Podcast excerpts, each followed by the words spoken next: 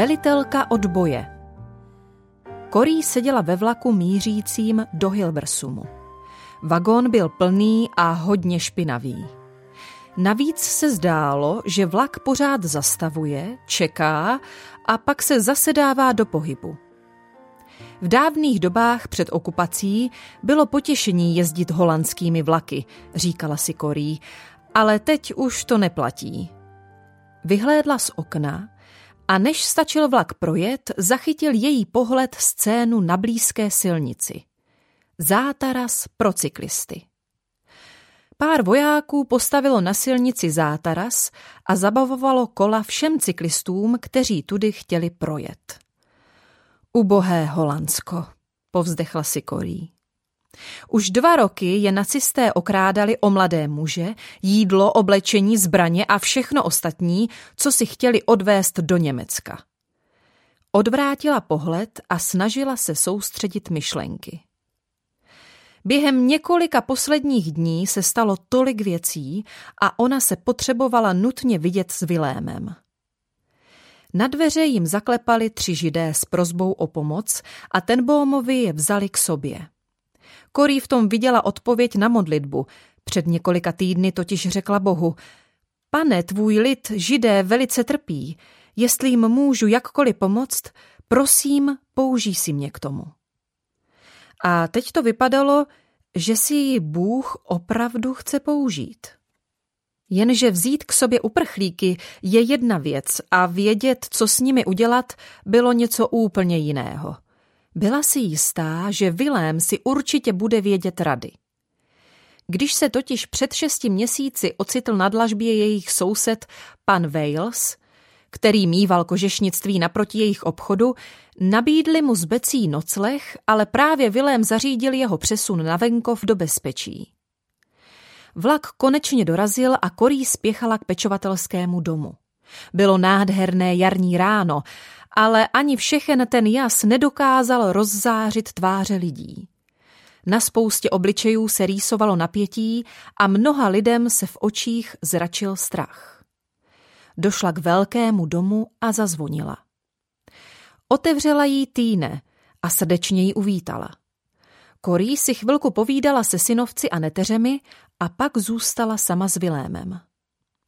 Vypadáš unaveně. Nejsi doufám nemocný. Zeptala se při pohledu na jeho propadlé tváře. Potřásl hlavou. Jsem v pořádku, ujistil ji. Jenom tu teď máme přeplněno a hodně práce. Přichází sem čím dál tím víc židů. Právě kvůli nim jsem za tebou přijela, vysvětlovala dychtivě Korí.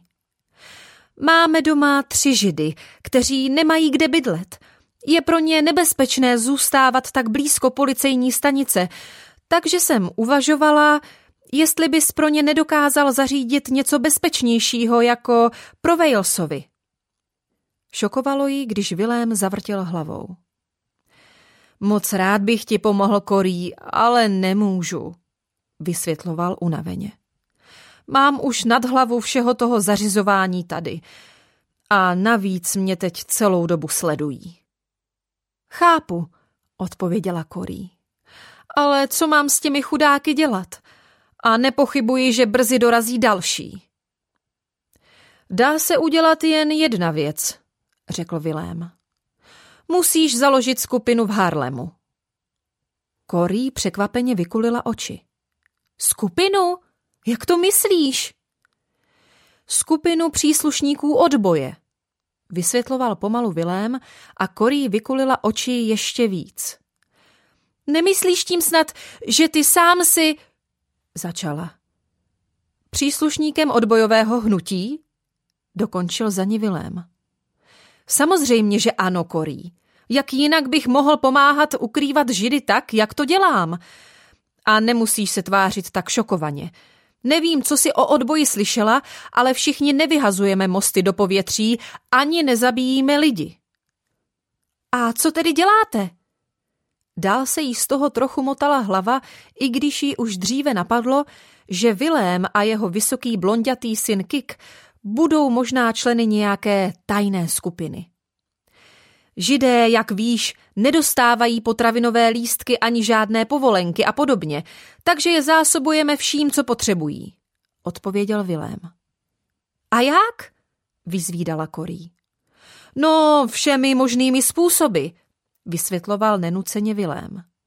Třeba tím, že navazujeme kontakty se soucitnými lidmi v obchodech, nemocnicích, různých podnicích, státních úřadech, nebo taky pořádáme přepadové akce v úřadech vydávajících potravinové lístky, vyrábíme falešné doklady a takové věci. A ty si myslíš, že bych tohle všechno dokázala? A ty si myslíš, že snad ne? Vilém se jí zkoumavě zadíval do očí. Nacismus je nemoc, která se šíří velice rychle. Po celém Holandsku se lidé zapojují do holandského nacistického hnutí a pomáhají Němcům. Musíme udělat něco proto, abychom to zastavili. A jedna možnost je zapojit se do odbojového hnutí. Nemůžeme se nacistům postavit na odpor otevřeně, takže to děláme tajně. Rozmysli si to, Korí.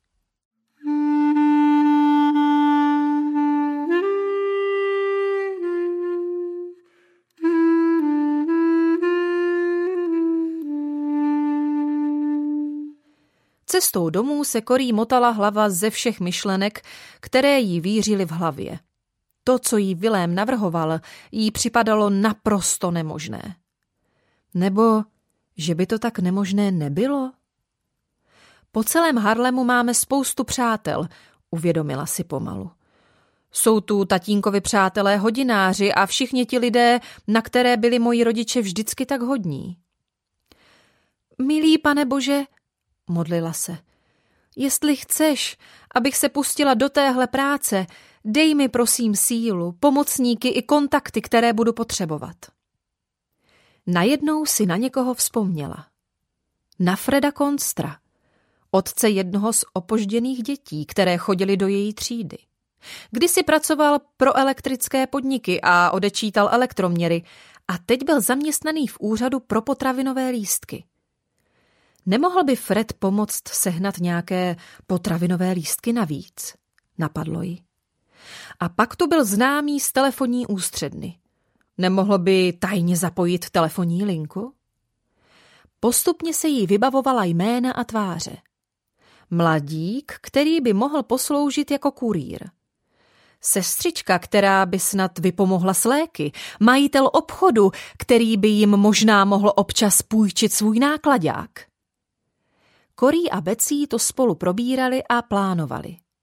Jak přicházelo čím dál tím víc židů, Becí pro ně stlala stále více postelí a vařila víc jídla. A Korí se svou rozrůstající se skupinou pomocníků hledala bezpečné úkryty, scháněla potravinové lístky a organizovala transport. Becí, to bylo úžasné. Byli tam právníci, architekti, listonoši, hudebníci, dělníci z továren, policisté. Zkrátka lidé ze všech možných zaměstnání a všichni pracují pro odboj. Připadala jsem si mezi nimi hrozně obyčejná, ale všichni na mě byli tak hodní. Bylo pozdě v noci. Korí seděla na becíně posteli a líčila jí svoje první setkání s jinými veliteli odbojového hnutí. Ten večer, krátce po policejní hodině, se pro ní stavil Kik a společně děsivou rychlostí, nebo to tak aspoň Korí připadalo, ujížděli na kolech k domu, kde se všichni tihle lidé scházeli. A co vlastně dělají? Zajímala se Becí. Jejich hlavní úkol je udržovat spojení s Británií a se svobodnými holandskými jednotkami v zahraničí, vysvětlovala Korí a samozřejmě pomáhat příslušníkům britské a americké armády v Holandsku. Pamatuješ, jak se tehdy poblíž Zanzvortu zřítilo letadlo? tak pár lidí z odboje zachránilo posádku a bezpečně ji dopravilo na pobřeží Severního moře. Mají vymyšlené různé tajné cesty. To jsou ale stateční lidé, obdivovala je Becí. Známe někoho z nich? Všichni mají příjmení Smith, smála se Korí. A jeden z nich nás brzy navštíví. Podle nich potřebujeme tajnou místnost a pan Smith bude dohlížet na stavební práce. No tohle, náš dům už je přece plný tajných skrýší, prohlásila Becí, když myslela na všechny ty otvory pod schody. V jednom z nich měli schované rádio, v dalším trochu peněz a šperků a ve třetím sto potravinových lístků, kterými je ochotně zásoboval Fred Kornstr. O pár dnů později dorazil pan Smith. Korí ho provázela po celém domě a on klepal na stěny, zíral na strop, počítal. A když konečně dorazili do nejvyššího patra, zatvářil se náramně spokojeně při pohledu na tamnější malé pokojíky. Po dalším poklepání a měření prohlásil. Postavíme skrýš tady. Je to úplně dokonalé místo. Ale vždyť je to moje ložnice, protestovala žertem Korí. Přicházeli další návštěvníci a přinášeli cihly, hřebíky, kladiva, cement. Kaspr si s každým nově příchozím srdečně potřásl rukou, ale když se s několika z nich seznámil, poněkud překvapivě zvolal Tolik smitů, to je skutečně pozoruhodné. Po šesti dnech se Korí, Becí a jejich otec nevěřícně rozhlíželi po místnosti. Vypadá úplně stejně jako předtím, zvolala Becí. Přesně tak, souhlasila Korí. Nikdo by nehádal, že je ta stěna nová. Přejela rukou po zjevně špinavém a popraskaném povrchu. Pan Smith na stěnu pořádně poklepal. Slyšíte to? Zeptal se a z hlasu mu zazníval náznak hrdosti. Pevná cihla, stejně jako ostatní tři stěny. Kdybych použil dřevo, znělo by to dutě. Pozoruhodné, pane Smite, žasl Kaspr. A stihl jste to tak rychle. Pan Smith s úsměvem zamířil k několika policím zavěšeným na nové stěně. I oni vypadali opotřebovaně. Sáhl pod dolní polici a odsunul panel. Až po vás, řekl Korý a Becí. Přešli ke vchodu, sklonili se, aby mohli projít otvorem a pak se zase narovnali a prohlíželi si malý čtvercový pokojík. Pan Smith přišel za nimi. To je úžasné, prohlásila Becí. Vejde se sem osm stojících lidí, vysvětloval pan Smith. A místnost je větraná skrz vnější zeď. Musíte dát na podlahu matraci a pořád si tu udržovat zásobu čerstvé vody a sucharů.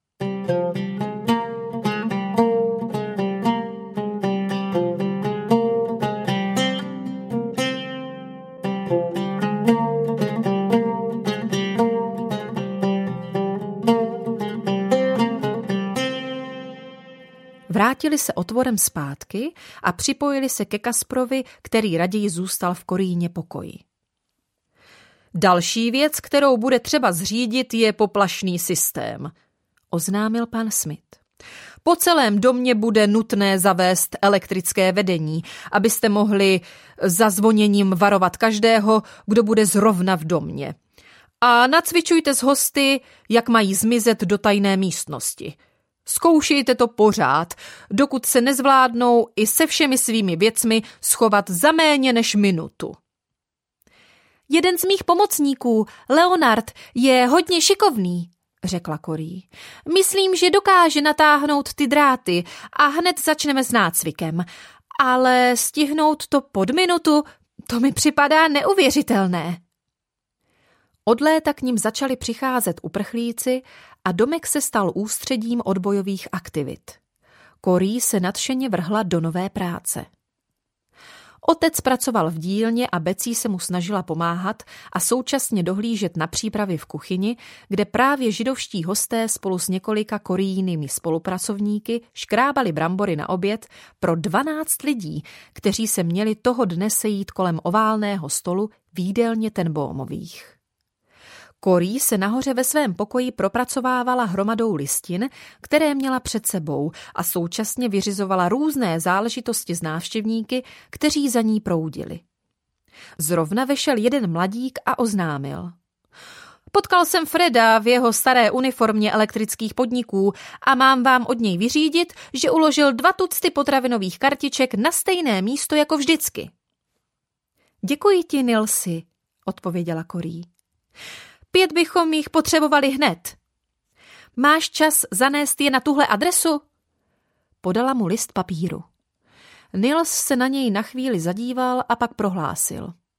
Dobrá, zapamatoval jsem si to. A odešel. Vystřídal ho další návštěvník.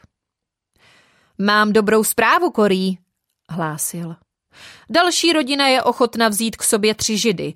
Podle mě jsou spolehliví. Věřím tvému úsudku, Hanku, odpověděla Korí. Zrovna tady mám dva nové židy. Dorazili včera v noci. Asi by bylo dobré, aby se s nimi seznámil a domluvil s nimi všechno potřebné. Jsou v kuchyni. Jestli se ti podaří zařídit transport na dnešní večer, bude to výborné. Zrovna tu máme přeplněno. Udělám, co budu moct, slíbil Hank na odchodu. Máte pro mě něco? Zeptala se mladá dívka, která přišla po něm. Při pohledu na její citlivou a dychtivou tvář se Korí usmála. Měla tak ráda ty svoje odvážné spolupracovníky. Mám tady tři adresy. Ověřila bys je pro mě, Marie? Hlavně se ujistí, jestli v sousedství nebydlí nikdo z holandských nacistů a tak. Zařídím, slíbila Marie, vzala do ruky seznam, chvíli ho studovala a poté se rozloučila.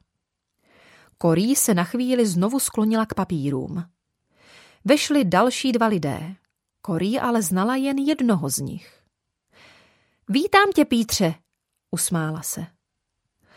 Dobrý den, teto, odpověděl. Tohle je Kurt, je to německý voják, ale už nedokáže dál pracovat pro nacisty. Jsem si jistý, že mu můžeme věřit. Korí se neznámému mladíkovi velice pozorně zadívala do upřímných modrých očí, ve kterých se zračilo trápení. Prosím, věřte mi, slečno ten bom, žádal naléhavě. Už dlouho hledám možnost, jak utéct z armády. V pořádku, Kurte, uklidňovala ho Korí s úsměvem. Bude se nám hodit tvoje uniforma, takže ji pak prosím spolu s čímkoliv dalším, co by nám mohlo být užitečné, předej našim chlapcům, až pro tebe přijdou. Známe jedno hospodářství, kde se seznámíš s několika mládenci, kteří udělali stejné rozhodnutí jako ty. Pak se opět obrátila na Pítra. Domluvíš všechny podrobnosti? Ještě chvíli spolu hovořili a když byli na odchodu, dorazila Becí se šálkem čaje a kouskem papíru. Někdo zazvonil u dveří a předal mi tenhle lístek. Díky, Becí. Korí si usrkla čaje a přečetla si vzkaz. Na čele se jí objevily vrázky. Stalo se něco zlého? Zeptala se Becí a Korí přikývla. Zavírají židovský sirotčinec. Budeme muset tam miminka a malé děti hned zachránit. Opřela se v křesle, zavřela oči, modlila se a plánovala. Dej mi vědět, jestli budu moct něco udělat, řekla tiše Becí a odešla z pokoje.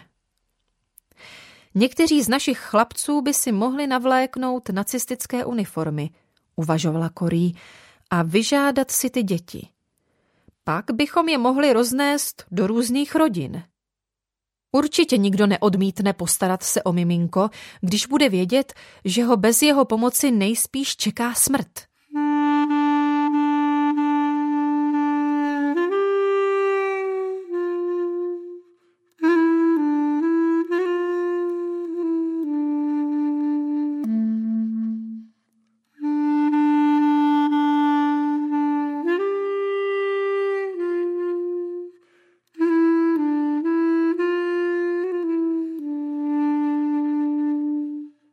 Dorazili dva mladíci.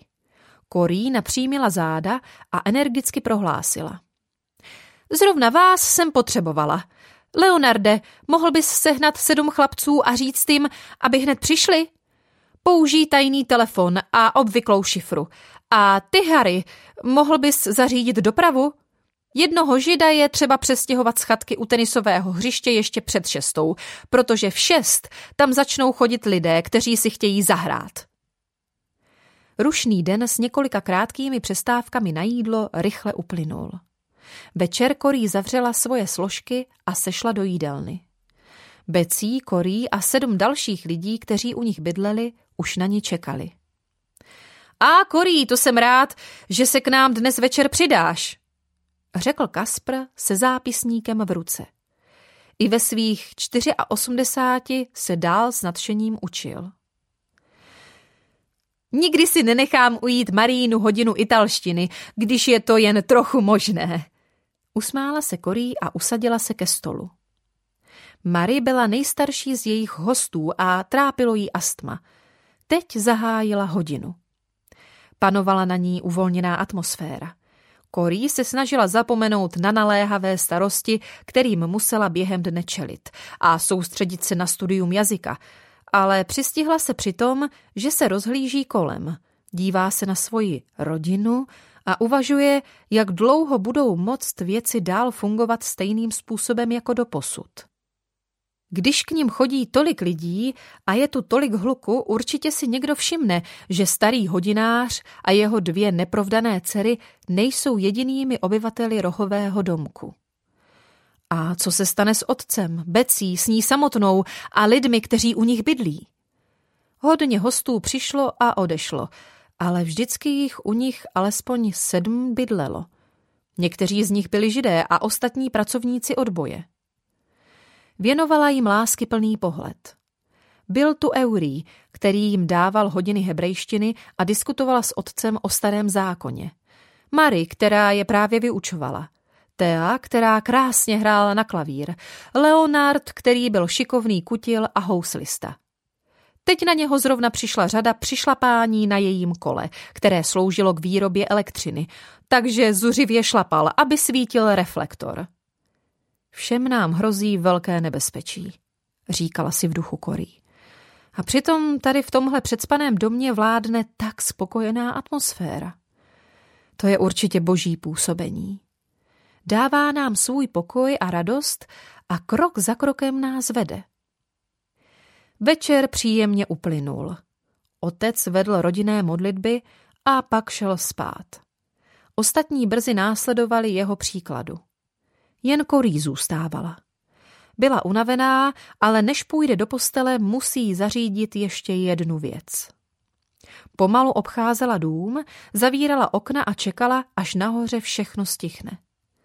Pak přišla do předsíně a na chvíli zmáčkla knoflík.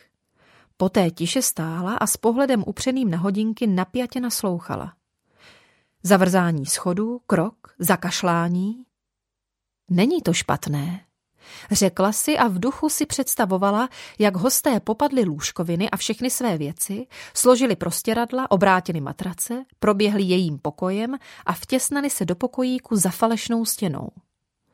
Stoupala po schodech a na tváří jí vyloudila úsměv vzpomínka na to, jak si jako děti hrávali na schovávanou a jak vždycky zavolala Už jdu! Procházela jeden pokoj za druhým a pátrala po zrádných předmětech, které by je mohly prozradit a zkontrolovala, jestli žádná madrace není teplá a neprozrazuje, že v posteli někdo spal. Nakonec došla do svého pokoje. Maríno sípání bylo spoza stěny jasně slyšet. Kdyby to byla skutečná přepadová akce, Mary by skrýš prozradila. Všichni její spolubydlící, kteří s ní teď byli ve skrýši, ale hlasovali, aby Mary zůstala. Už můžete všichni vylézt, zavolala. Panel se odsunul a hosté se smíchem a žertováním vylézali ven. Je to lepší než posledně, oznámila Korí. Našla jsem ale jednu teplou matraci a jeden knoflík od límce. A trvalo vám to dvě minuty. I tak si ale myslím, že si zasloužíte sladké housky s krémem. Zlatá teta Korí, ozvalo se zborem. Vyrazili dolů do jídelny, jedli, povídali si a smáli se jako děti při půlnoční hostině. V hloubi duše však bylo všem jasné, že to není jen hra.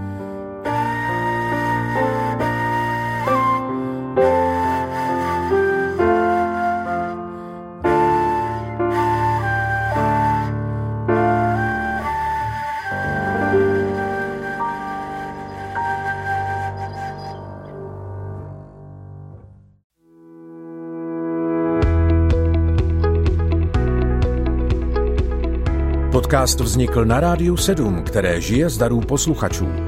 Pokud nás budete chtít podpořit, budeme rádi.